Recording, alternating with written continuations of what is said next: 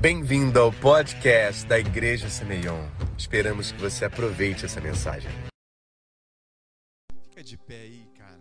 Vê se fez sentido pra você. Fica de pé no seu lugar. Na verdade, ó, aproveita e cumprimenta aí. Talvez você não tenha se conectado com ninguém ainda. Você tá meio isolado aí. Se conecta às pessoas. Cumprimenta umas três ou quatro pessoas. Fala, eu te amo em Cristo Jesus. Dê um abraço bem intencional mesmo, de verdade. Um abraço bem generoso, bem caloroso, bem, bem especial mesmo, para que você possa sentir o calor do seu irmão, o calor humano. Nós somos um só corpo, nós somos templo do Espírito Santo, amém? Você sai do seu lugar, nós somos uma família. Que seja quebrada aí toda a barreira aí, toda a vergonha, toda a tristeza, isso aí. Deus derrama a bênção quando a gente está em comunhão. Deus derrama a bênção. Então cumprimenta aí pelo menos uns três ou quatro irmãos aí. Fala assim, estava com saudade de você, eu te amo muito. E eu vou pedir para que você, cara, que está aí mais longe, aí, vem aqui para frente aqui, em nome de Jesus. Pode sair aí de trás aí, eu quero que vocês fiquem mais pertinho aqui. Quero ministrar vocês um pouco mais perto, amém? Não sei se você já orou também pelos irmãos que estão no Enem, né? Tem muita gente no, no Enem, fazendo Enem também. Espero que você tenha orado aí pelo, pelos dois domingos dele aí. A prova parece que acaba tarde, né? A Gabi falou que acaba tarde a beça. É, fica de pé ainda aí, pessoal. Amém? Você sabe que na quinta-feira foi dia de ação de graças, né? E esse dia não é um dia americano apenas, né? É um dia da humanidade. Acho que agradecer a Deus tem que fazer parte não de um país só, mas do reino de Deus, tudo bem? Tem que fazer parte do reino de Deus. A gratidão, ela é o princípio para o milagre, né? Então, quinta-feira foi comemorado nos Estados Unidos, é um, é um feriado tão grande nos Estados Unidos que ele se equivale ao Natal, para você ter uma ideia. Foi quando teve grande fome, grande seca nos Estados Unidos, né? No século dezenove, e, e a nação inteira orou a Deus, começou a clamar ao Senhor, porque eles iam ficar um ano, né, sem colheita, né? E Deus, ele foi, trouxe chuva, trouxe abundância, trouxe uma grande e poderosa colheita. E aqueles homens saíram daquela seca, daquele, daquela iminência de morte, né, de tantas pessoas. E Deus, ele trouxe um milagre ali, sabe? Eu não sei você, que motivo você chegou aqui, o que, que você tem no seu coração para agradecer, mas eu queria que você fechasse os seus olhos, eu queria que você agradecesse a sua salvação, você reconhecesse o Deus que você tem sobre a sua vida. Sabe, Jesus, ele fala, olha, não fique feliz porque você tenha, tem poder, que você tem dons, não. Que você é cheio do Espírito Santo. Não agradeça por isso, não. Não fique feliz apenas por isso. Mas agradeça, seja feliz, porque o seu nome está escrito no livro da vida. Então agradeça aí, tira um minutinho para você agradecer isso. Jesus, nós te amamos. Jesus, nós te louvamos. Nosso maior desejo é você, Jesus. Nós reconhecemos a sua bondade, reconhecemos o teu amor por nós, reconhecemos a sua constância, a sua fidelidade. Sua palavra diz que por mais que sejamos infiéis, você permanece fiel. Perdoa-nos, Senhor, nossas fraquezas, nossas dúvidas, nossas inseguranças, nossas incertezas, mas nós queremos parar tudo agora e reconhecer quão bom, quão misericordi- misericordioso você é, quão gracioso você é, você não mudou. E que maravilhoso é isso, Jesus, porque nós mudamos tanto, muitas vezes num dia só temos tantas opiniões sobre a mesma coisa, mas você nunca mudou sua opinião sobre nós. Muito obrigado, Jesus. Muito obrigado. Eu queria que você gastasse um tempo também agradecendo pela sua família, pela sua família, pela qual Jesus te trouxe.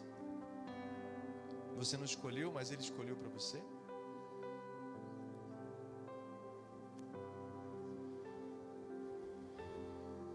Que você agradecesse pela família que você também está formando, pela família que você também está construindo. Tira dois minutos aí para você agradecer cada pessoa, cada vida. Agradeça, irmãos. Jesus, nós te agradecemos pela nossa família ascendente.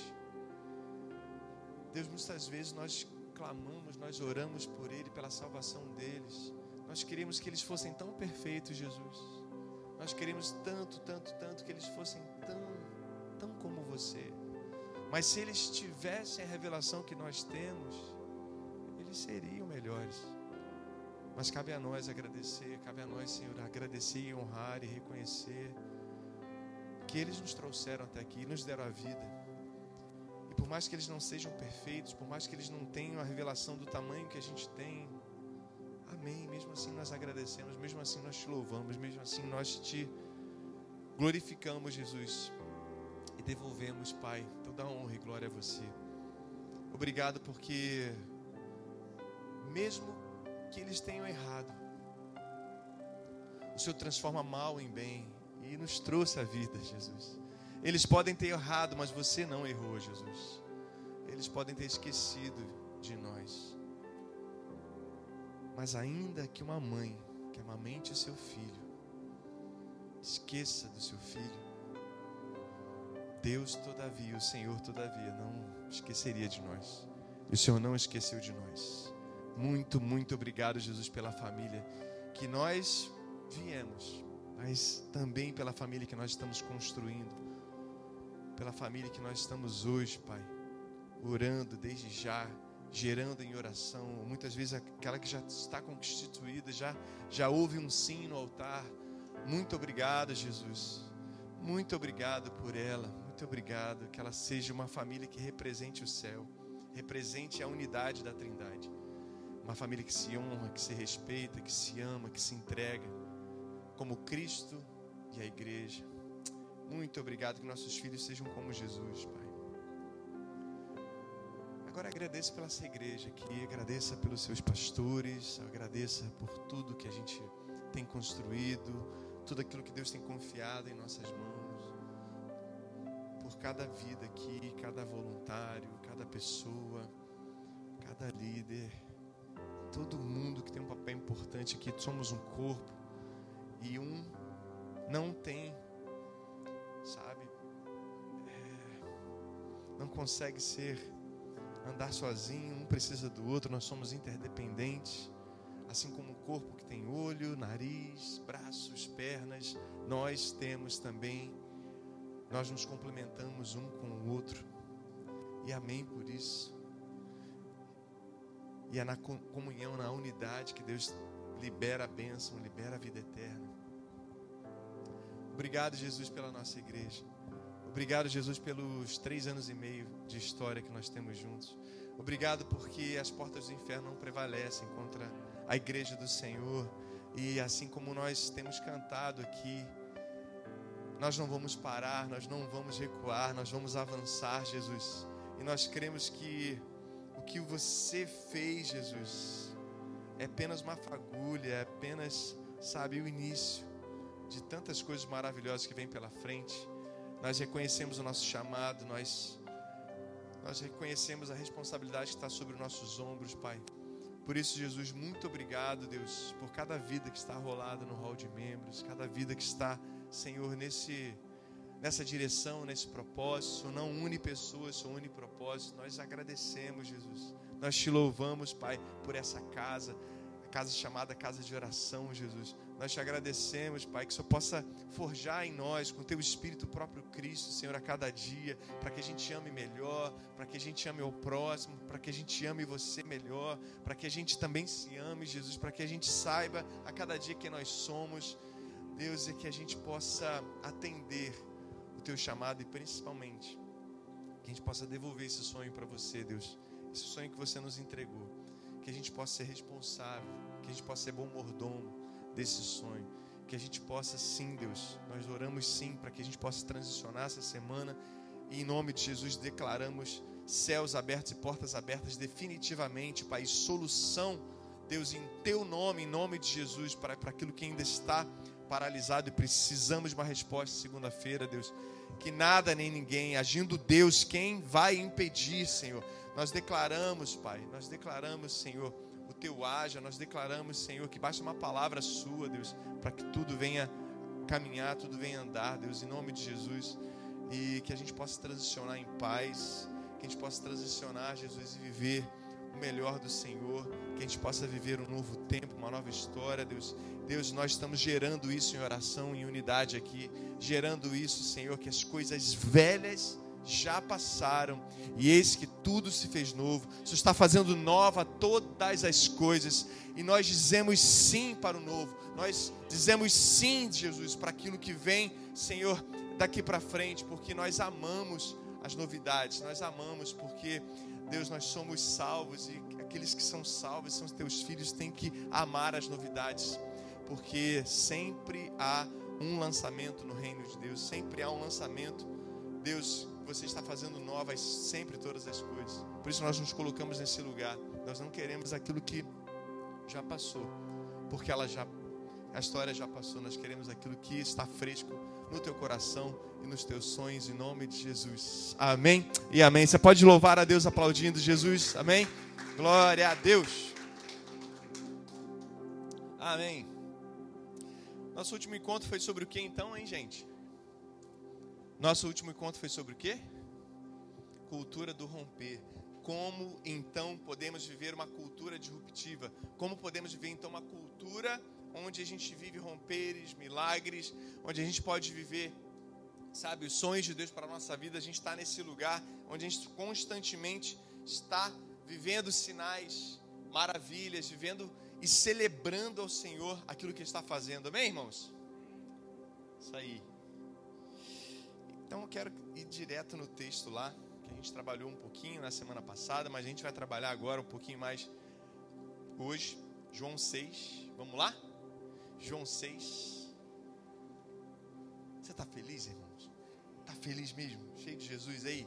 Tá? Então beleza, glória a Deus. João seis, a gente vai ler do um ao quinze, tá bom?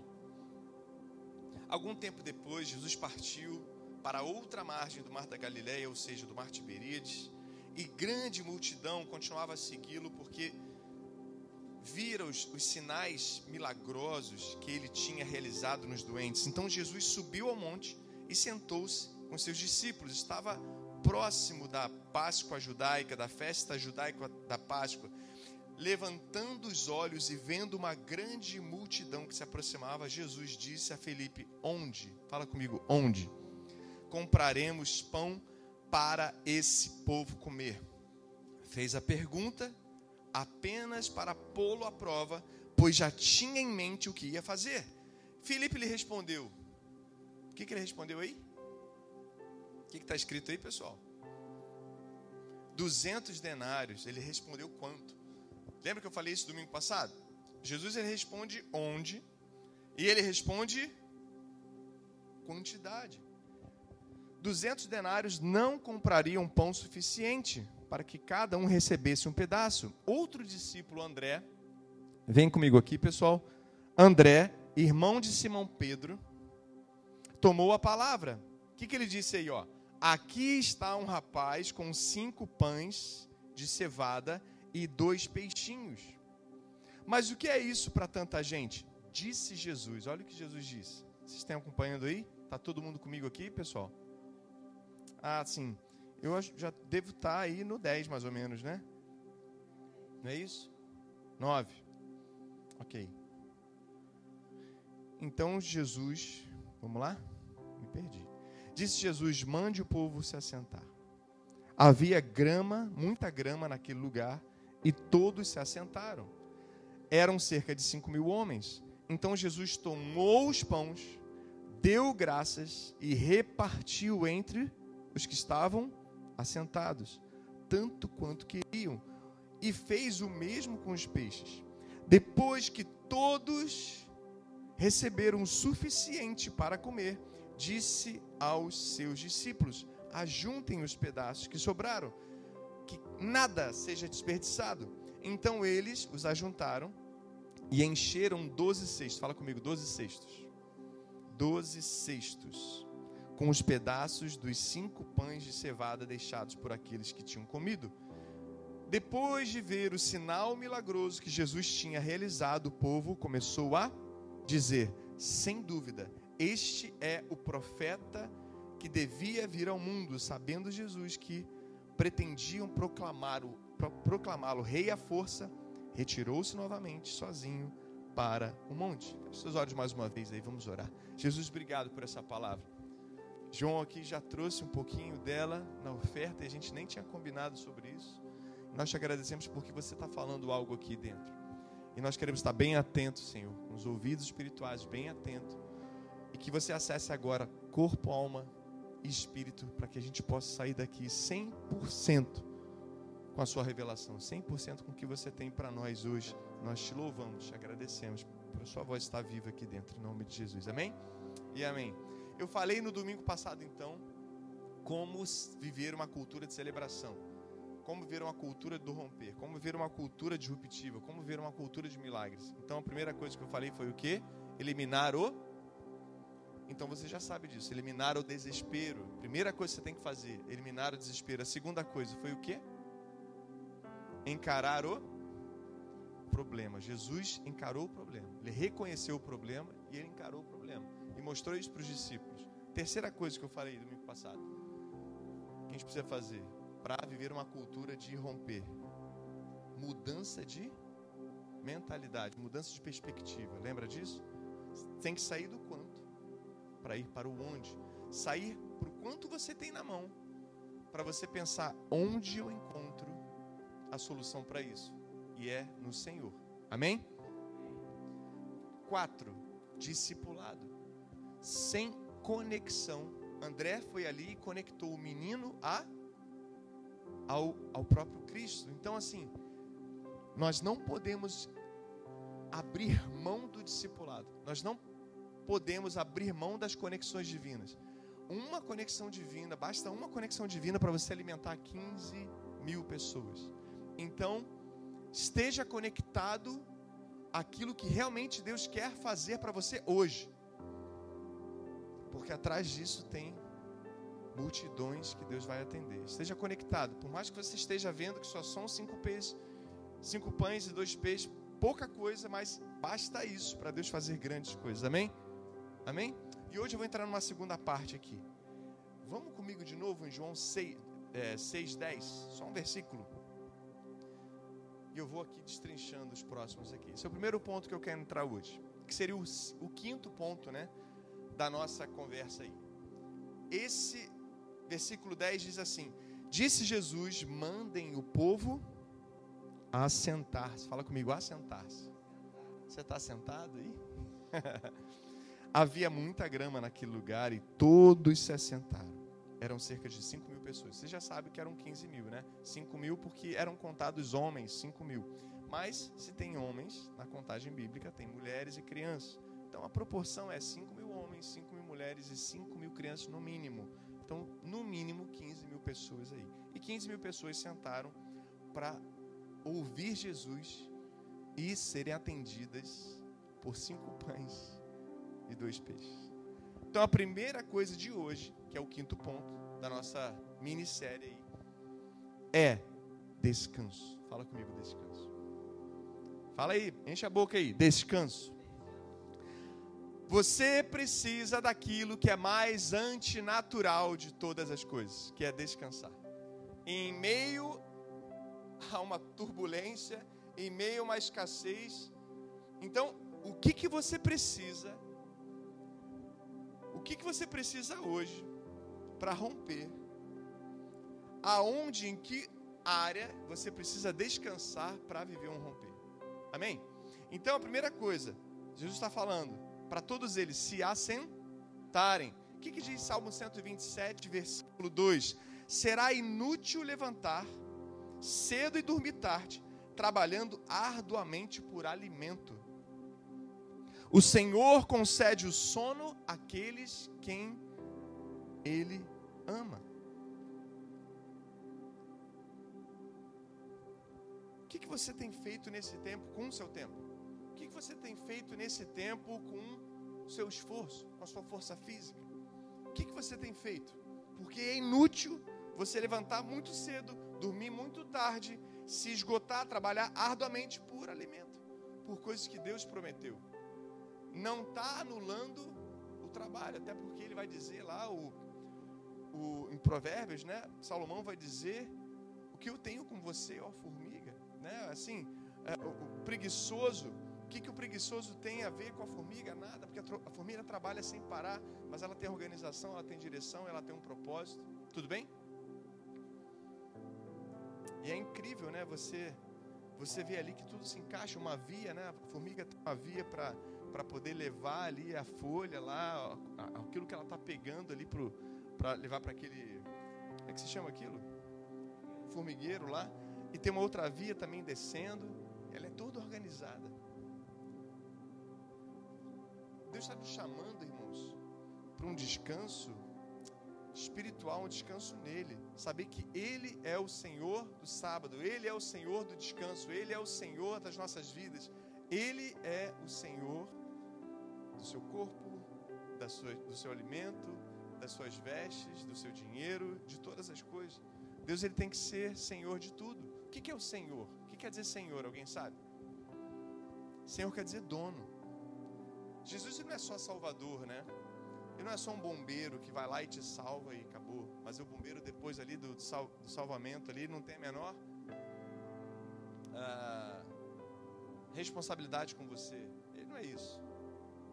Jesus não é só Salvador, Ele é Senhor, Ele é dono, Ele nos comprou com seu sangue, amém? Então aquilo que Ele tem, você tem também. Então agora, por que descanso? Ele mandou se assentar. O que, que Ele está dizendo? Senta e assiste. Senta e assiste o que eu estou fazendo. Quando você fez de tudo, quando você deu todos os passos práticos, quando você fez tudo, tudo que era humanamente possível, está no seu alcance, senta, irmão, e assiste. Showtime, está na hora do show dele. Está na hora de você assistir o próprio Deus trabalhando na sua vida. Amém? Então senta e assiste o show. Senta e assiste o show. Senta e assiste. Para você ver algo grande em Deus, você precisa estar na posição de estar sentado. Na posição de estar sentado, de descanso. Para você ver algo grande em Deus, você precisa estar no camarote, querido.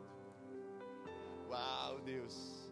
Sabe como aqueles show, show americano, né? O cara chega lá, pega o microfone, ele vai anunciar a atração, ou a luta, ou a atração, ou o show. O cara fala, showtime! Cara, senta e assiste Deus trabalhar. Amém? Senta e assiste o que Deus está já fazendo na sua vida. Se você tem a convicção que você já está fazendo tudo, cara, no descanso há poder. No descanso há o mesmo poder do que você estivesse fazendo o que tinha para ser, ser feito.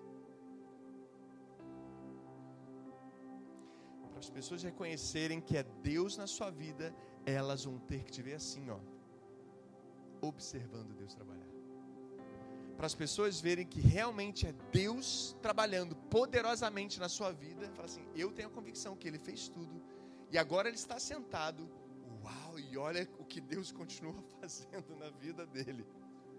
Uau, só pode ser Deus. Uau. Amém, irmãos? Quem está comigo aí? Fala para o irmão que está do seu lado. Você está descansando nele? Você está em paz? Você está vendo Deus trabalhar? As pessoas têm que ver você confiando nele.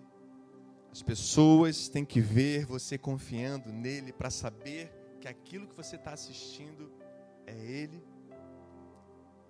e que é para a glória dele e que elas estão vendo o que Deus está fazendo na sua vida. Então ela reconhece, cara, isso é Deus. dois Coríntios quatro, vamos lá, olha o que Paulo falou sobre isso. dois Coríntios quatro, de oito a treze, vamos ver? Você precisa amar esses textos aí, cara. Você quer viver um romper nas áreas da sua vida? Então ama, ama isso aí, cara, ama a palavra de Deus. dois Coríntios quatro, de oito a treze. Só um pause aqui. Pastor, por que você não está desesperado? A gente está dois meses se planejando para se mudar e você não está desesperado. Pois é, porque eu desfiz a parceria com, com o desespero. E eu fiz tudo, tudo, tudo o que competia a mim e a você. Agora eu estou sentado assistindo Deus fazer. Está na hora do show dele. Senti unção aqui, irmãos. Está na hora do show dele. Fala para ele assim: está na hora do teu show, Jesus. Dá um show aí para a gente, Jesus. Posso ouvir o amém? dois Coríntios quatro, de oito em diante. De todos os lados somos pressionados. Somos pressionados. Mas não desanimados. De todos os lados somos pressionados. De todos, como é que é mesmo da tradução para o grego lá mesmo? Quer dizer o que em português, hein? Todos. Ah, mas esse lado aqui, é, pressão. E esse lado aqui, pressão. E esse lado aqui, pressão. E esse lado, pressão. E esse lado, hum, pressão. E esse lado, pressão também. Todos os lados. De todos os lados somos pressionados, mas não desanimados. Quem falou para você desanimar, camarada? Ficamos perplexos, ou seja, ah, sem reação, né? Extasiado, assim, tipo, caraca, que pressão é essa? Mas não desesperados. Não faça parceria com o desespero, que é tudo que Satanás quer. Te dá uma aliança chamada desespero. Meu Deus. Somos perseguidos, mas não abandonados. Abatidos, mas não destruídos. É normal um crente se abater? É normal, cara. Reconhece aí que você é homem e mulher, amém? Você é de carne, abatido, a gente fica abatido, claro que fica. A gente fica lesadão lá, trocando um monte de canal, aqueles quinhentos e quarenta e cinco canais que a gente não apaga, mas não assiste nada. Com uma garrafa de Coca-Cola aqui, com um Cheetos aqui, sei lá, o que, que você fica lá, e tipo, tá abatido. O que, que é? Não sei o que, não deu certo. Não sei o que lá. Mano, acabou, vai tomar teu banho, lava o rosto, daqui a pouco você tá orando de novo, amém? Amém? E assim, a vida é assim. Fui boca de Deus para alguns aqui. Aleluia. Abatidos, mas não destruídos. Levanta teu rosto, cara. Trazemos sempre em nosso corpo morrer de Jesus, para que a vida de Jesus também seja revelada em nosso corpo. Marcas você vai ter, mas é para contar a história da glória de Deus na sua vida. É isso que está dizendo aqui. Pois nós que estamos vivos somos sempre entregues à morte por amor a Jesus, para que a sua vida também se manifeste em nosso corpo mortal, de modo que em nós a tua morte, mas em vocês a vida. Está escrito: cri, por isso falei. Se você crê, você tem que declarar, meu irmão, o que Deus está fazendo e o que Ele vai fazer na sua vida. Deus, eu reconheço que está na hora do seu show, e eu reconheço que você está trabalhando. Eu criei, por isso falei. Você tem que crer e declarar o que Deus está fazendo, amém, irmãos? Então, crê e declara a palavra de Deus. Crê e declara o movimento de Deus. Crê e declara. Crê e por isso falei. E aí você sai do abatimento. E aí você levanta e sabe que Deus está trabalhando, amém? Com esse mesmo espírito de fé, nós também cremos e por isso falamos. Para viver o romper, você não pode estar, então, competindo com Deus. O show, está na hora do show dele, então descansa. Para de querer... Só, só um minutinho, Deus. Eu queria... Para de contribuir, irmãos, o show é dele. Para de querer... Dá pitaco no show dele. Deixa ele trabalhar. Senta. Senta. Tinha um, tinha um programa na T V Cultura, muito tempo atrás, eu sou velho, hein, cara? Que dizia assim: senta que lá vem a história. Quem lembra disso? Eu tenho, vou para quarenta e um, né? André tá do, e Wagner estão no meu nível ali, né? Senta que lá vem a história. Isso é outra coisa, né? Só Jesus, depois a gente ora por ele. No final a gente faz aquele apelo aqui, né? Então, para viver para viver o romper, não, você não pode estar, cara, competindo com Deus. Por favor, para de competir com Deus. que ele vai ganhar sempre. O descanso é um sinal de fé. Descansar na palavra de Deus é romper, é poder, querido. O descanso é o sinal mais claro que você está dando um sinal para o mundo espiritual que, ó, Deus está trabalhando para mim. O descanso é um sinal que você conhece aquele que está trabalhando, porque ele sabe trabalhar. Jesus não era carpinteiro? Se o carpinteiro se desconcentra do que ele está fazendo, sai tudo errado. Sai tudo errado. Então ele precisa, ó, de silêncio. Mas ele está trabalhando. Quem disse que ele parou? Ele só está em silêncio. E quando ele está trabalhando, ele não tem que ficar falando, cara. Ele tem que te entregar o que ele prometeu. Não sei se tem crente aqui. Tem crente? O que, que você precisa então parar agora de fazer e deixar ele trabalhar? E deixar ele no, no show dele? O que, que você precisa parar agora? Você precisa parar. E reconhecer que ele está fazendo. Porque para você viver uma cultura de romper, uma cultura de celebração, você precisa descansar e saber e crer em quem está trabalhando para você. Quando você está vendo nada mudar, é porque ele ainda não terminou de trabalhar.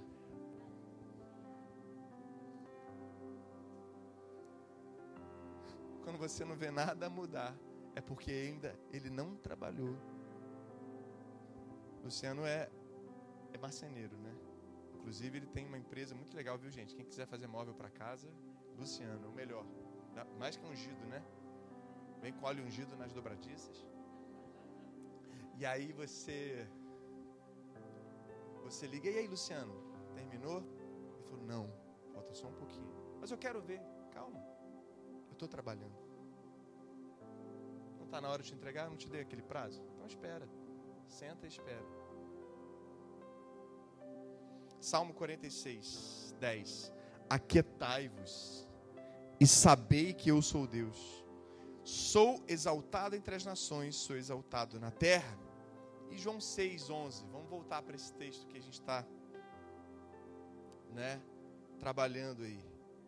Então Jesus tomou os pães, deu graças, fala comigo, deu graças, e repartiu entre os que estavam assentados, tanto quanto queriam, e fez o mesmo com os peixes. A primeira coisa hoje, então, é descanso. Para você viver uma cultura de romper é descansar, saber que ele está trabalhando. Dois, gratidão. Fala comigo, gratidão. O segundo ponto hoje é gratidão, que é o nosso sexto dessa minissérie, tudo bem? Gratidão. O mundo vai falar para você agradecer depois do presente. Você ganhou um presente, você fala o quê? Muito obrigado. Alguém foi generoso com você, você fala o quê? Muito obrigado. Alguém fez um favor para você, você vai dizer o quê? Eu espero que você diga isso, né? Mas o mundo vai dizer para você agradecer depois do presente. Mas a lógica no mundo espiritual é você agradecer antes. Jesus, ele pega os pães e os peixes. Ele fala o quê? Muito obrigado. Sabe por que, que muita gente não vive romper? Porque não agradece, cara. Que simplesmente não descansa, não agradece, não elimina o desespero, não é discipulado e não discipula. Vive como um paralítico, em vez de levar paralíticos a Jesus, vive como um paralítico. Não muda a perspectiva, olha sempre para o quanto, nunca olha para o onde, que é a fonte de todo o quanto. Por isso que não vive romper. A gratidão prepara um ambiente de milagre. A gratidão prepara um ambiente de milagre. Literalmente, Jesus estavam segurando cinco pães e dois peixes. literalmente Jesus estava segurando cinco pães e dois peixes. E Jesus diz o quê? Muito obrigado. Eu não sei se você olha para sua conta bancária e fala, muito obrigado, Jesus. Eu não sei se você olha para a situação que está na sua vida aí, cara, que precisa de um romper, está gritando para um romper, e você fala, muito obrigado. Eu não sei se você está aqui, no, talvez, no último culto nosso aqui, e, e entrou aqui e disse, muito obrigado. Eu não sei se você olha para o seu trabalho, que você tanto mal diz, e diz, muito obrigado. Eu não sei se você olha para o seu chefe lá, cara, que é quase um capeta humano, cara, e você diz, muito obrigado.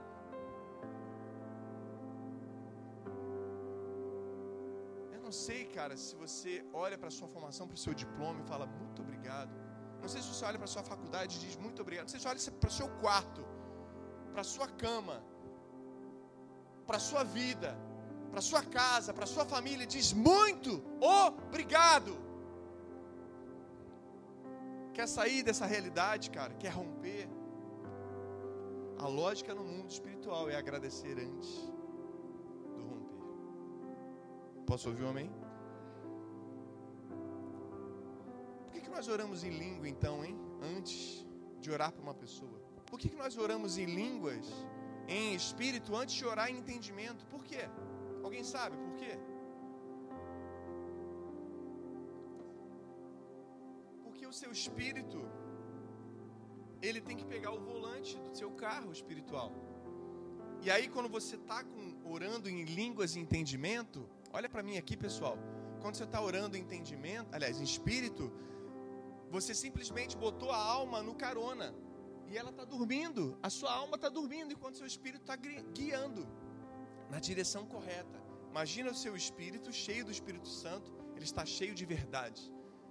Porque você não entende, você não consegue entender, você não consegue entender aquilo que está indo para o seu espírito, porque ele está falando em espírito com você.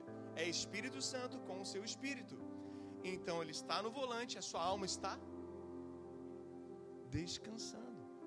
E aí depois que você parou de olhar, orar em espírito, que você já está cheio de verdade, cheio, alinhado com o que está no coração de Deus, com o que Ele está falando, aí você pode orar em entendimento, porque você vai estar cheio não mais de mentiras, e o seu espírito pode transbordar na sua alma com verdades e corrigindo todos os padrões incorretos que ainda estão residuais na nossa alma, entendeu isso? E você ora em entendimento com muito mais sabedoria, com muito mais unção, com muito mais assertivo, porque você já discerniu no Espírito também, você está indo no caminho certo. E ela pega o volante e começa, é, é isso. Veja.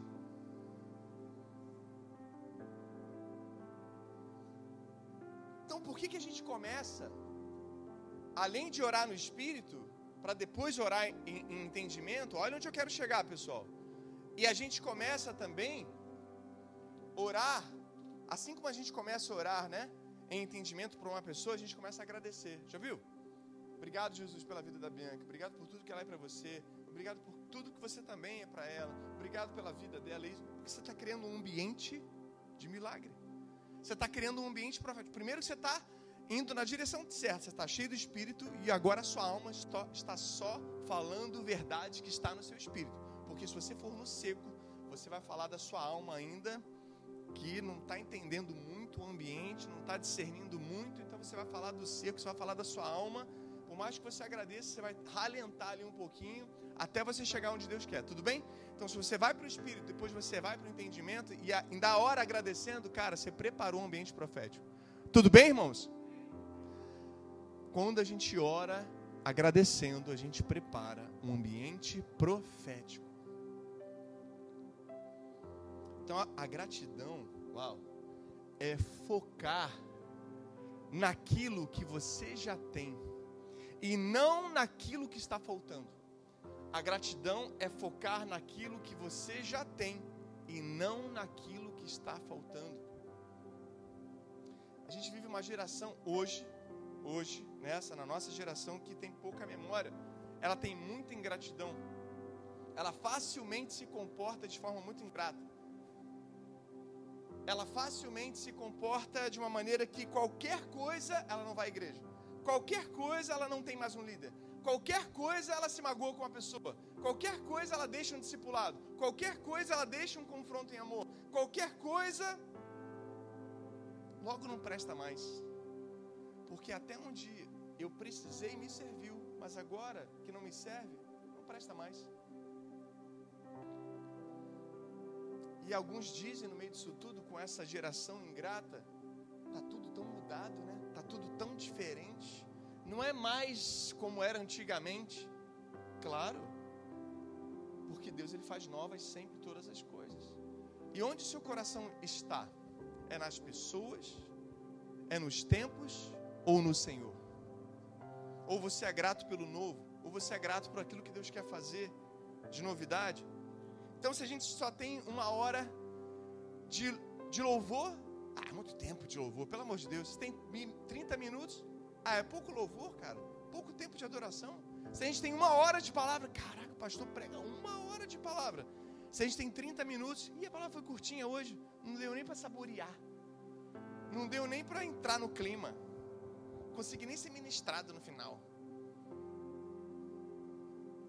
Preciso assistir um YouTube quando chegar em casa. Para de ser ingrato, cara. Deus vai fazer milagre como em você, irmão? Deus vai fazer um romper como na sua vida?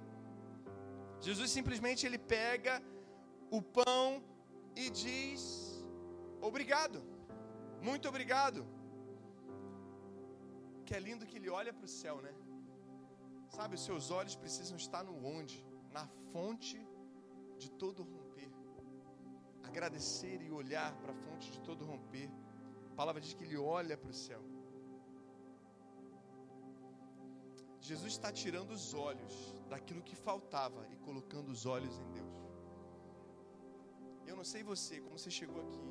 Será que você insiste ainda olhar para aquilo que falta na sua família, que falta no seu casamento, que falta nos seus filhos, que falta nas suas finanças, que falta no seu trabalho, que falta no seu currículo, que falta, que falta, que falta, que falta, que falta? Jesus está falando hoje para você: para de olhar para isso e olha, olha para aquilo que eu estou fazendo, para aquilo que eu quero fazer. Coloca os seus olhos em mim, tira os olhos daquilo que está faltando e coloca os olhos em mim. Deus está gerando hoje aqui uma cultura de celebração nessa igreja, amém? Gratidão, uma cultura de milagres, uma cultura de romperes. Cultura de celebração é quando celebramos constantemente o que Deus está fazendo. O que Deus está fazendo hoje? Você tem que se alinhar, o seu, o seu relógio Cronos tem que se alinhar com Kairos, viu? Você não pode estar em dois mundos, né, irmãos? Você não pode estar hoje com suas pautas, meu coração, isso aqui. E Deus está fazendo um monte de coisa e você está ali, não faço, não vivo, ai, e meu Deus, está tudo ruim. Você que está ruim. E você que está péssimo, cara. Você que está muito ruim. Você precisa nascer de novo. Literalmente, nascer do Espírito. Então, o seu Kairos tem que se alinhar com...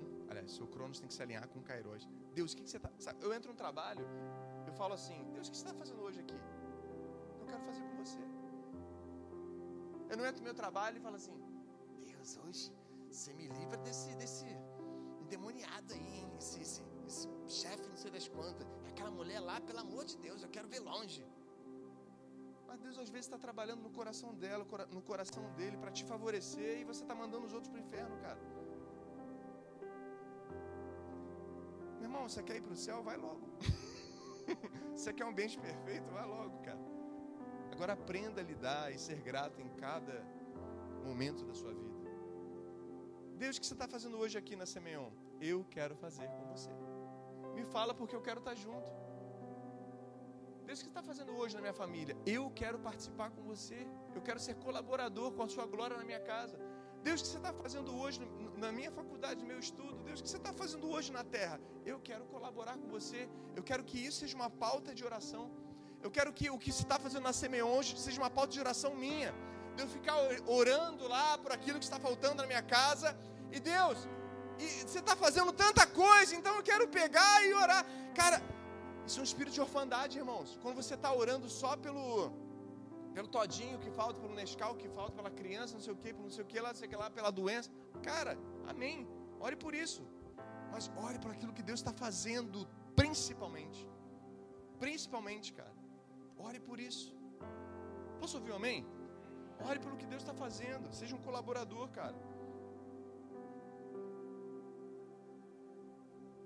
João Batista. Quem conhece João Batista aqui? Primo de Jesus.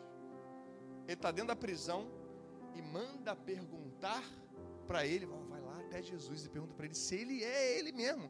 Se ele é o Messias mesmo. E, ou se a gente vai ter que esperar outro, porque eu estou aqui, né? Eu estou dentro da prisão, né? E, e, e se ele é Messias... Inclusive ele é meu primo. Só faltou ele falou isso. Da carteirada. Inclusive ele é meu primo. Onde se viu isso? Sangue do meu sangue. Não me libertar. Jesus manda dizer, diga a João que os cegos veem, que os surdos ouvem, que aos pobres é pregado o reino de Deus. O que Jesus respondeu isso? Fala para o tacanha do João, para essa mente de ameba que ele tem, que ele tem que parar de olhar para aquilo que eu, eu ainda não fiz, e para ele olhar para aquilo que eu estou fazendo, e celebrar. Celebrar, cara. Que aí ele vai sair de lá. Que aí, ó, uma grade ou outra, um ferro, dois ferros, dez ferros, não faz a menor diferença. Porque o espírito dele é livre. Não é o corpo dele preso a uma situação que vai dizer quem ele é.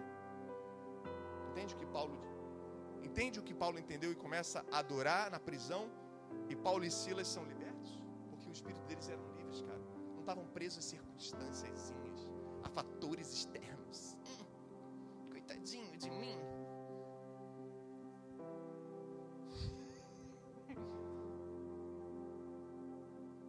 Na cabeça de João ele pensava, se ele é mesmo o Messias, ele tem que me tirar daqui. Igreja saudável, cara, ela celebra o que Deus está fazendo, não fica remoendo o passado. O que passou, passou, irmãos. O que foi, foi embora. E amém por isso. Que venha um novo, que venha um novo, que venha um novo. Amém, irmãos? Que Deus deixou de falar. Ah, mas podia ter sido tão diferente. Então você está na prisão junto com João Batista, querido. Só para te informar. Para de ficar olhando para isso. O que Deus deixou de fazer, é, Deus deixou de fazer, porque Deus ele dá livre-arbítrio. Ele só faz mediante parceria. Você quer que eu faça? Então eu vou fazer. E a gente vai, cara, enlouquecer essa terra. Mas se você não quiser, bela tchau, bela tchau, bela tchau, tchau, tchau. Amém, irmãos? E a vida tem que ser assim, cara. Vai em frente. Vai em frente, como já dizia nossa mãe, a nossa avó. Vai em frente que atrás vem gente. Amém? Não é isso que elas falavam? Acho que era isso, uma coisa assim. E vamos que vamos, cara. Vamos que vamos. Amém, irmãos? Toda igreja saudável tem uma forte cultura de celebração. Celebrar e reconhecer o que Deus está fazendo hoje, agora. E não o que ele deixou de fazer. E não o que falta. E não o que, meu Deus, podia ser, podia nada, cara. A vontade de Deus é perfeita, é boa, perfeita e agradável, irmão. A vontade dele é perfeita, eu não sei você, mas eu acho perfeita. O Lucas Hayashi chegou no camp para mim, a gente estava na mesa lá conversando, e eu falando sobre a transição que a gente está vivendo, e todas as coisas que a gente está vivendo, e ele falou assim, Jonas, há um tempo atrás a gente estava assim também, só que a gente não tem oitenta, setenta, cem pessoas, a gente tem, imagina, cinco mil pessoas, né? Então a gente vive passando por isso, a gente vive passando por isso, só que uma vez a gente recebeu lá atrás, lá atrás, veja, eu nasci na igreja Zion, que antes era Monte Sião. Eu nasci na igreja Zion, eu fiquei vinte e quatro anos, até meus vinte e quatro anos, sem ver crescimento. Eu só via lá setenta, oitenta, noventa pessoas. vinte e quatro anos. Só que naquele ano, quando eu tinha vinte e quatro anos, a gente saiu de cem para mil. E no outro, no outro ano, de, de mil para três, e assim foi. E aí ele falou uma coisa assim, ele falou assim, cara, a gente parou de sofrer com isso. Sabe aquela palavra que que Natã, profeta, libera para Davi: Davi, o que, que você está fazendo aí no chão, cara? Seu filho está morto. Para de jejuar. Volta a comer, lava o teu rosto e entra na festa. Não é pelo filho perdido que você tem que ficar chorando, mas não, porque ele já está... Cara, você pode ir para ele, mas ele não pode voltar até você. Entra na festa agora. Ele até apontou para aquele vidro lá, né? Onde a gente estava. Entra na festa agora, naquele templo lá, cara, e vai, e vai celebrar, vai para a festa com seus irmãos, com seus filhos hoje, que estão com você. Posso ouvir um amém? E ele falou, cara, a gente recebeu essa palavra também. A gente recebeu essa palavra lá na Zion. A gente ficava se lamentando por causa de fulano, meu Deus, Beltrano, ai, seria tão bom, estava tão legal, estava tão bacana, era tão bonitinho, era tão legalzinho, ai, era, pregava tão bem, cantava tão legal. A gente estava assim também, Jonas. E o que a gente vai fazer? A gente vai celebrar então as rupturas, a gente vai celebrar então as quebras de aliança, a gente vai celebrar então os filhos perdidos, ou a gente vai celebrar aquilo que Deus está fazendo e a festa que Ele já está fazendo com os filhos que estão na festa. Davi, Simeão, lava o seu rosto, lava a sua face, larga as vestes de cinza e entra para a festa do Senhor. Entra para o novo. Vamos em frente, Simeão. Posso ouvir um amém? E que Deus, cara, abençoe essas vidas profundamente. Eu libero a minha bênção. Que Deus abençoe. Vamos em frente e saber lidar com isso. Não só aqui, mas na sua vida. Na sua vida, amadureça. Amadureça, cresça. Porque, cara, é, é deixar ir dói. Mas avançar é melhor ainda. Avançar para o seu destino é melhor ainda. Se tiver que casar de novo, case de novo. E seja feliz, cara. Vai ser feliz, igreja. Vai ser feliz. Vai ser feliz. Para de olhar para aquilo que falta e olhe para aquilo que Deus está fazendo. E você vai viver romperes, atrás de romperes, na sua família, na sua casa. Quando eu falei isso para uma irmã que estava aqui, ela até me chamou lá atrás, lá no vidro, lá na, na store. Ela disse, pastor, quando eu deixei isso, eu vi aquela palavra e comecei, cara, a celebrar, a ser grata. Pastor, numa semana eu tive quatro convites de emprego. O que, que é para fazer, pastor? É para largar ministério, é para fazer isso, fiz aquilo. Eu falei, não, irmãos. Irmã, Deus está falando para você o seguinte, cara. Assim como Abraão deixou Ló escolher, e o que ele, para onde ele ia, Deus ia abençoá-lo. Para onde, onde for sua decisão, Deus vai te abençoar. Deus está falando assim para você. Sabe o que Ele quer fazer para você? Olha, fiz isso tudo para você, só que eu quero dar o direito de escolha para você. Faz o que você quiser. Eu quero ver o seu coração feliz. Deus, como um pai, fala assim, olha, você tem o presente A, B e C. Escolhe você, filho, o que, que você quer? Você não pode escolher o três, né? Porque você não vai viver nenhum dos três. Escolhe um. Escolhe um e eu vou te abençoar muito, como se você tivesse três ou mais. Escolhe um, cara. Escolha, eu não quero você aqui dentro assim, cara, seja feliz aqui, por favor, fique aqui, mas fique feliz, cem por cento, dando o seu tudo. Eu preciso do seu máximo, Deus precisa do seu cem por cento, enxuga suas lágrimas, cara, e vem para a festa. Descanso, gratidão. Terceiro ponto, distribuição. Fala comigo, distribuição. Você sabe onde o milagre aconteceu? Você sabe onde o milagre aconteceu? Nas mãos dos discípulos. O milagre aconteceu nas mãos dos discípulos, à medida que eles repartiam.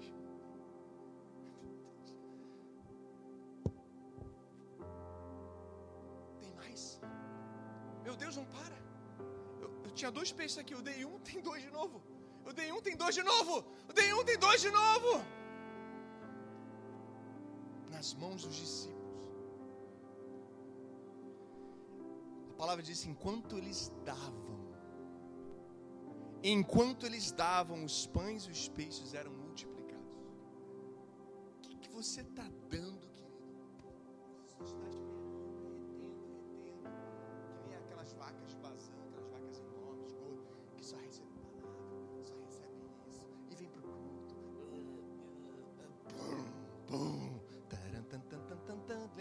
dinossauro.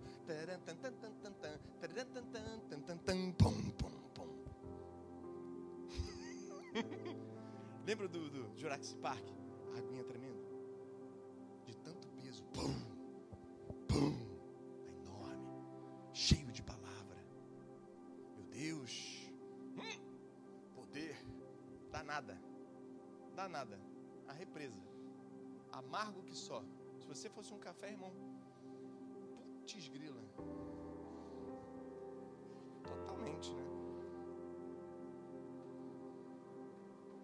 Tem muita coisa na sua vida, no seu ministério, que só vai romper e ser destravado quando você der e colocar em prática. Você sabia que aquilo que eu não tenho é aquilo que eu mais dou? Eu olho para a minha vida. O que está faltando na vida abundante aqui? Eu faço isso sempre. Ah, está faltando isso aqui. Eu vou dar isso aqui. À medida que eu dou, eu reparto, eu tenho. Faz sentido, irmãos? Eu rompo. Eu rompo. Então não tem medinho. Ih, tá voltando, né? Ai, meu Deus, como é que vai ser agora? Não, cara, dá lá. Dá lá. Vamos dar. Vamos, vamos. Não tem? Vamos dar. Agora a gente vai ter. Aquilo que eu menos tenho, naquela área mais escassa, é ali que eu mais dou. Posso ouvir um amém, irmãos? Oh, meu Deus, Deus está falando com você, querido. Mateus quatorze, dezenove. O mesmo texto, tá? Só que agora em Mateus. Vamos ali rapidinho. Mateus quatorze, dezenove. Por favor, abre o texto aí.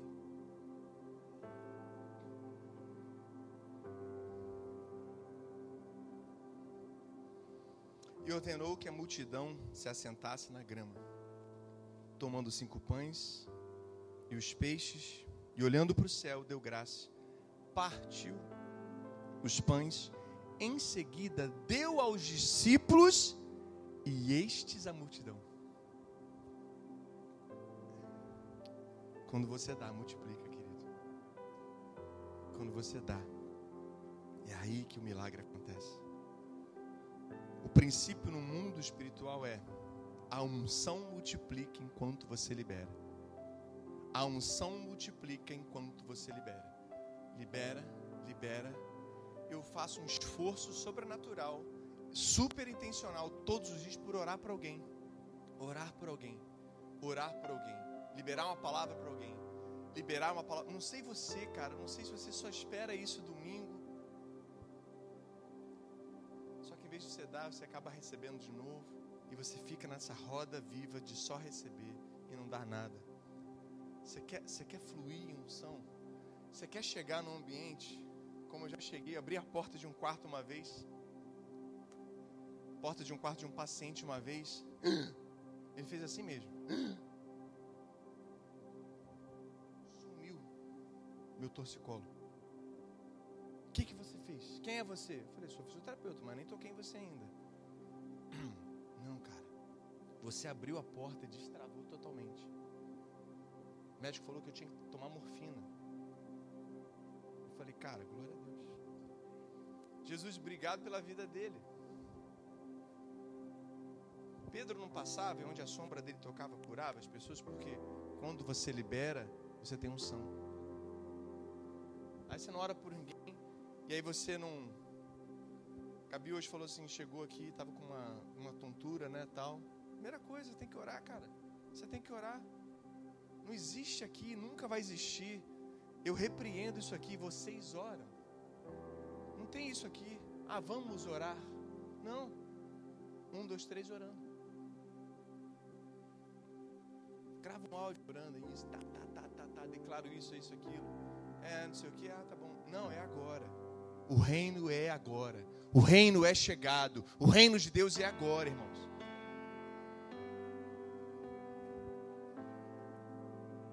Um jovem veio falar comigo aí outro dia e falou assim, pastor, eu já fiz um curso disso, curso daquilo, a escola tal, não sei o que, agora eu quero fazer os cursos também que você fez aí, eu sei que você fez um monte de coisa, não sei o que, não sei o que, ela me perguntou, tá de supra-sumo, eu falei, cara, isso é outra parada, né, eu fui convidado e é só pastores, não sei o que, não, mas eu quero fazer acontecer, não sei o que lá, o Espírito Santo só falando comigo, tá, uhum, tá, beleza, posso falar agora? Pode, ah, então tá, Então, o que, que você tem feito, hein, para as pessoas, hein? Você tem dado o quê? Quem que você tem discipulado? Você tem cuidado de quem? Você cuida de alguém? Não. Então, enquanto o seu romper não vem, cara, enquanto você não, não der isso aí que você já aprendeu. Então, não adianta você pensar em outras coisas, porque não vai vir nada, cara. Você não vai usufruir nada. E muito menos o reino de Deus vai aproveitar alguma coisa com isso. Então, cara, você precisa dar. Você precisa fazer. E eu quero perguntar para você, quem que você tem cuidado? Quem que você está cuidando? Quem que você está discipulando? Será que seus discípulos estão aqui? Acho ótimo, sou totalmente a favor o cara fazer mil escolas, o cara fazer mil mil cursos, cara. Mas se você não der, cara, não tem romper.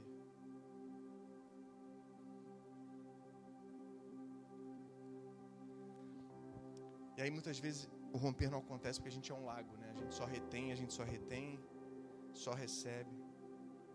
Eu falei para ele, cara, encontra pessoas e derrama sobre elas, e Deus vai trazer um romper sobrenatural sobre você. Sempre quando alimentamos pessoas, sempre haverá comida suficiente. Sempre quando nos propomos alimentar pessoas, sempre haverá em nós revelação suficiente, óleo suficiente. O profeta não falou assim, cara, enche a vasilha, mas eu só tenho um pouquinho desse azeite. Enche a vasilha. E ela encheu, uau. É, tem mais vasilha? Tem. Uau, encheu, encheu. Aí a palavra diz, enquanto houvesse vasilha, haveria óleo. Tem espaço aí dentro de você, querido? Você está dando, você está doando, você está doando o seu tempo, tesouro e talento para as pessoas? Você está orando por alguém, você está discipulando alguém, então não vai faltar azeite, inclusive na sua casa. Porque Deus só pode sustentar aquele que está trabalhando para Ele, faz sentido? Deus só pode sustentar aquele que está trabalhando para Ele. Guarda isso. Se tem alguma coisa para você aproveitar dessa mensagem, guarda isso.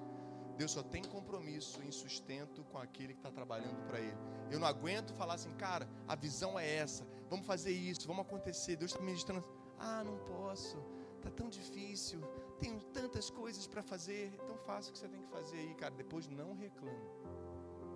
Que Deus não escolheu você para fazer o que tem que ser feito. Porque Deus vai, cara, Deus faz até a pedra clamar. Deus acha espaço na nossa agenda. Deus não também não convida cara que está de, meu irmão, braço cruzado e que não faz nada, que fica lá no Sport T V todo dia ou no G N T, sabe que é G N T, né? Gente que não trabalha, né? Então que fica lá no dia inteiro naquilo lá. Meu irmão, tô falando. Faz alguma coisa, cara. Faz alguma, pega, pega a sua lista de telefone lá, liga pro primeiro que Deus falar ali, cara, quero orar por você, irmão. Quero orar porque eu quero romper. Eu quero orar porque eu quero o sustento de Deus. Eu quero orar porque Deus vai fazer coisas grandes na minha vida. Deus vai derramar mais unção em mim. Então eu quero repartir aquilo que, que eu tenho com você. Porque, cara, se você, se você tem Gênesis um, um em você, você já tem alguma coisa. Que Deus, Ele criou céus e a terra. Deus é criador. Você começa a orar e Deus vai criar coisas novas em você. Deus vai fazer, Deus está fazendo. Se você só tem isso, ora só isso, irmão. Porque não é possível que você não tenha isso. Faz sentido? Tem igreja aí? Tem crente aí? Descanso, gratidão, distribuição. E agora eu vou terminar. Deus fará infinitamente mais. Eles não colheram doze cestos? Deus fará infinitamente mais do que pedimos ou pensamos. Até esse dia os discípulos estavam com aquela mentalidade de escassez, de pobreza, aquela mentalidade mesquinha, aquela mentalidadezinha, cabecinha, de ervilhazinha. No final desse capítulo, desse episódio, a mentalidade deles é de abundância e de certeza. De abundância e de vida azul. Uau! No final desse episódio tudo mudou. Mas pastor, eu não estou pronto. Pastor, eu não estou nada pronto. O que, que vai ser de mim? E agora? Quem disse que você tem que estar pronto? Quem foi que disse? Onde está escrito? Esteja pronto E aí tudo vai acontecer na sua vida, os céus vão se mover, as pessoas vão ser curadas. Onde? Me mostra um versículo que fala sobre isso. Me mostra um. E aí a gente fecha a conta aqui e você vem ministrar no meu lugar aqui. Faz sentido?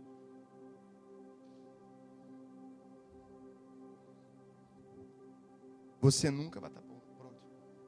Nunca. Você sempre vai precisar estar na zona de dependência. Fala assim, ah, que beleza, me encontrei. Me encontrei, estou na zona de dependência. Na zona de milagre, fala comigo. Se eu preciso de alguma coisa, é um milagre. Então eu estou na zona correta. Na zona de dependência. Sabe o metrô? Já viu o metrô, né? Aí, aqui tem a plataformazinha. O trenzinho chega assim, né? Aí abre a porta, não é isso? Sim ou não? Sonoplastia. Aí a mulherzinha falou o quê? Atenção, cuidado com o vão entre o trem e a plataforma. É a zona de milagre. Tu quer pegar o trem do seu destino. Isso aqui é o romper, irmão. Mas você vai ter que dar um salto. Ah, vai. Não tem chão até lá não, irmão. Você tem que dar um salto.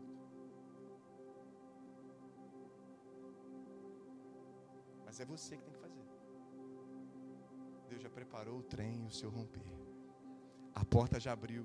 O pastor já falou. O pastor é a mulherzinha lá, né? O pastor já falou. Agora é você que precisa pular. Faz sentido? Não necessariamente nessa mesma ordem, né? Não interprete literalmente isso não, tá bom? Então não adianta, cara. Você não consegue transformar água em vinho, consegue? Você consegue curar pessoas sem o Espírito Santo?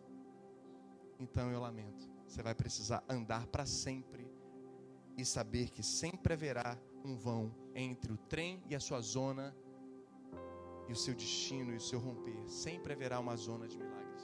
Sempre. Amém, querido? Agora vai depender pra onde, como é que você está olhando. A gente vai terminar aqui. Como é que você está? De onde você está olhando? Qual é o ponto de referência que você tem? Ah, eu não estou pronto. E Deus está lá do outro lado dizendo assim, eu quero invadir a sua realidade. Eu quero invadir a sua realidade. Eu quero dizer para você, salta que eu te seguro. Vai. Mas eu estou com medo. Vai assim mesmo. Enquanto você tiver medo, enquanto você estiver medo, você nunca vai tocar em pessoas. Enquanto você tiver medo, você nunca vai viver aquilo que Deus prometeu para você. Nunca. Nunca, querido. Senão você vai virar para a sua vida. Mais tarde, quando tiver mais idade, você que está em casa está assistindo também. E aí das duas uma. Ou você vai dizer, cara, eu tentei de tudo. Eu fiz de tudo. E eu vivi cada coisa incrível em Deus. Ou você vai dizer, cara, eu poderia ter feito, eu poderia ter feito tantas coisas, mas eu fui um medroso. Mas eu fui um medroso. E você vai olhar para trás e vai falar assim, cara, não tenho como voltar mais. Não dá para voltar mais. Então como você vai chegar no final da história da sua vida? Uau, eu fiz de tudo e vivi, cara, coisas incríveis em Deus. Ou você vai virar no final da sua vida, meu Deus, eu podia ter feito tanta coisa.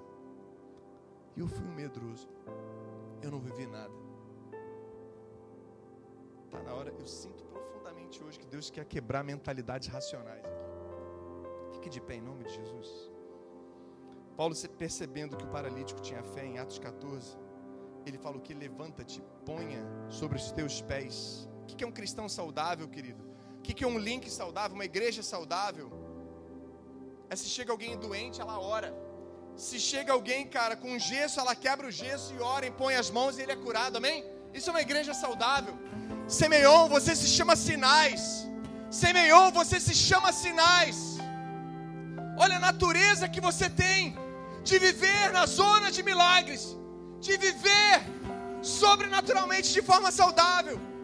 Quando você falar e alguém perguntar para você qual é a sua igreja, você fala, é a igreja dos sinais. E quando você olhar para esse nome, a igreja que me traz saúde, porque cristão saudável, igreja saudável, é uma igreja que ora, é uma igreja que acredita, cara, que Deus, o Deus do impossível, o Deus do impossível, Ele está aqui, e quando você impõe as mãos, não cabe a você, cabe a você sim orar, mas cabe Ele curar. O cristão saudável é aquele que tem verdadeiro paixão por agredir o impossível. Verdadeira paixão por agredir o impossível. O cristão saudável é aquele que está apaixonado por viver o impossível, por agredir o impossível. Eu não sei você, como é que você chegou aqui muito passivo e passível ao impossível, ou falando assim, impossível, acabou pra você, agora é o seu último dia. Como é que você chegou aqui, querido? Como é que você chegou aqui, querida? Choratarabaiarabassou. Cara, possesso, cara, vamos ligar pro pastor, vamos ligar pro pastor, ele tá possesso, ele tá endemoniado, liga para ele, pastor, o cara tá endemoniado aqui, o que, que a gente faz? Eu vou falar pra você, ora você, cara, ora você, porque quanto mais você dá, mais você agride o impossível, quanto você mais distribui, mais unção você tem, cara. Pastores que já vieram aqui, me ligaram da casa dos outros pastores que serviram aqui, me ligaram e falaram assim, ah, vem aqui para libertar uma pessoa. Eu falei, o quê? Como assim? Como assim, cara? Como assim? Que cristianismo a gente tem vivido, irmãos? Que cristianismo a gente tem vivido? Que cristianismo você tem vivido? Eu ainda fui lá, né? Botei a mão na cabeça e libertei a pessoa. Eu falei, cara, agora cuida dela aí. Deixa eu voltar para minha rotina. Que cristianismo você tem vivido, cara? Que cristianismo? Onde você quer chegar, cara? Onde você quer chegar? Deus não te chamou para uma vida flat.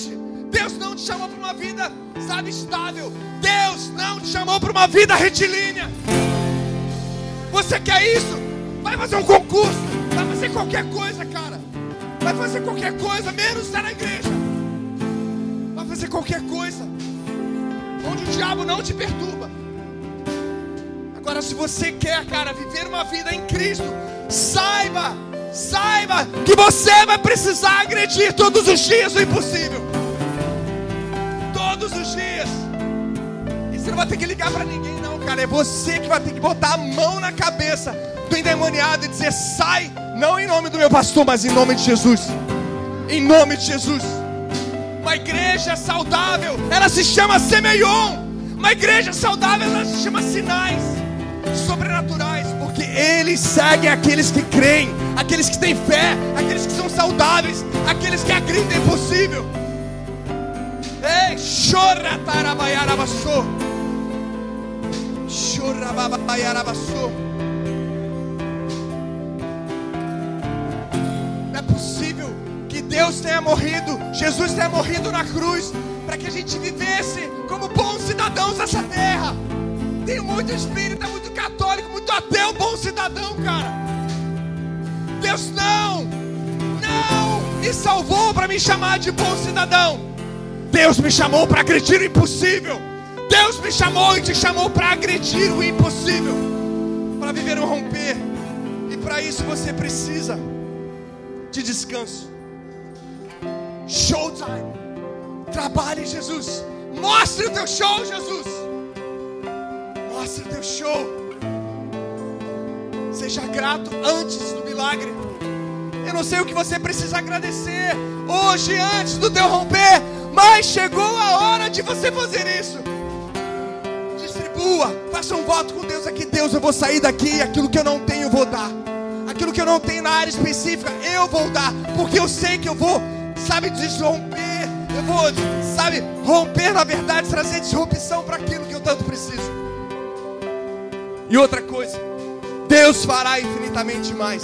Aleluia, aleluia, aleluia. Você pode ir mais fundo aí enquanto a gente canta aqui em nome de Jesus.